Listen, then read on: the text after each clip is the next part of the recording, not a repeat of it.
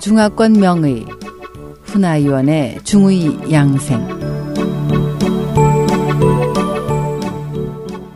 안녕하세요. 중의사 훈아위원의 한방 양생 시간입니다. 죽 양생법 일곱 번째 시간으로 마지막 시간입니다. 첫 번째로 샐러리 죽에 대해서 말씀드리겠습니다. 현대 의학에서는 샐러리는 혈압을 낮추는 작용이 있다고 하지요.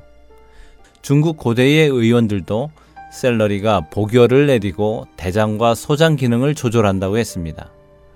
실제로 샐러리는 섬유질이 풍부해서 변비에 좋고 혈압을 내리는 효과가 있습니다. 그래서 변비가 있는 사람은 샐러리죽을 자주 먹으면 도움이 될 것입니다. 두 번째 총시죽입니다. 또 총시죽이라는 것이 있는데 이것은 총시탕이라는 처방에서 유래한 것입니다. 총시탕은 배고픔을 없애주고 땀을 내게 하는 처방인데요. 감기에 걸려서 열이 나면 땀을 내어 열을 내릴 수 있습니다.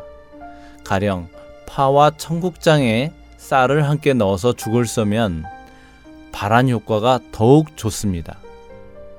세 번째로 동부죽인 강두죽에 대해서 말씀드리겠습니다. 본초 종신에는 아주 특별한 죽이 나옵니다. 바로 강두라는 콩으로 쓴 죽인데 강두는 흔히 동부라고 합니다. 그럼 강두는 어떤 작용을 하나요? 이 강두는 쌀과 같은 종류의 곡식이 쉽게 퍼지도록 해서 소화를 돕고 배가 잘 꺼지게 합니다. 강두 껍질을 한약재로 활용하면 배가 부풀고 가스가 차는 창기를 다스릴 수 있습니다. 즉 강두죽은 위와 장의 기를 다스리고 오곡류의 음식물을 소화시킵니다. 네 번째 부추죽에 대해서 말씀드리겠습니다. 부추를 죽에 넣으면 중초를 따뜻하게 하고 하초를 덮일 수 있어서 보신작용이 강합니다. 중의학에서는 신장을 둘로 나눠서 좌측 신장은 수에 속하고 우측 신장은 화에 속한다고 보는데요. 화는 토를 생함으로 신의 화를 보하면 비위의 토를 도울 수 있습니다. 이것이 바로 중초를 따뜻하게 한다는 의미입니다.